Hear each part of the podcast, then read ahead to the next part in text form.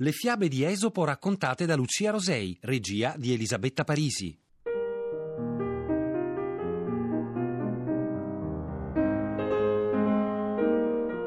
Il boscaiolo e il dio Mercurio.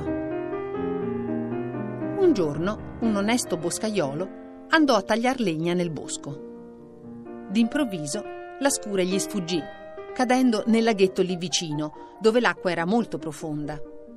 Il povero boscaiolo si sedette sulla riva e cominciò a disperarsi non sapendo più come guadagnarsi da vivere. Il dio Mercurio, sentendo i suoi lamenti, si impietosì e tuffandosi nel fiume riemerse con una bellissima scure d'oro. Il re Mercurio chiese al boscaiolo: È questa la tua scure? No, disse il boscaiolo. Così il dio si rituffò e riapparve con una scure d'argento dicendo È questa la tua scure? No, rispose ancora il boscaiolo. Mercurio si immerse di nuovo e riapparve con una di ferro. Il boscaiolo, avendo riconosciuto la sua scure, contento, ringraziò il dio ed egli, commosso da tanta onestà, gliele regalò tutte e tre. Felice e contento, l'onest'uomo andò dai suoi compagni e raccontò l'accaduto.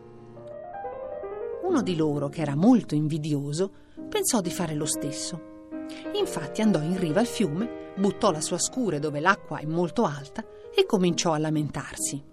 Il dio Mercurio, sentendo quei tristi lamenti, si impietosì e si tuffò nelle acque del fiume.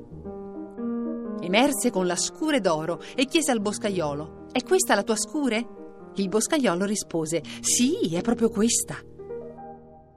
Mercurio, disgustato per l'avidità dell'uomo, non solo non gli diede la scure d'oro, ma neanche quella che aveva buttato nel lago.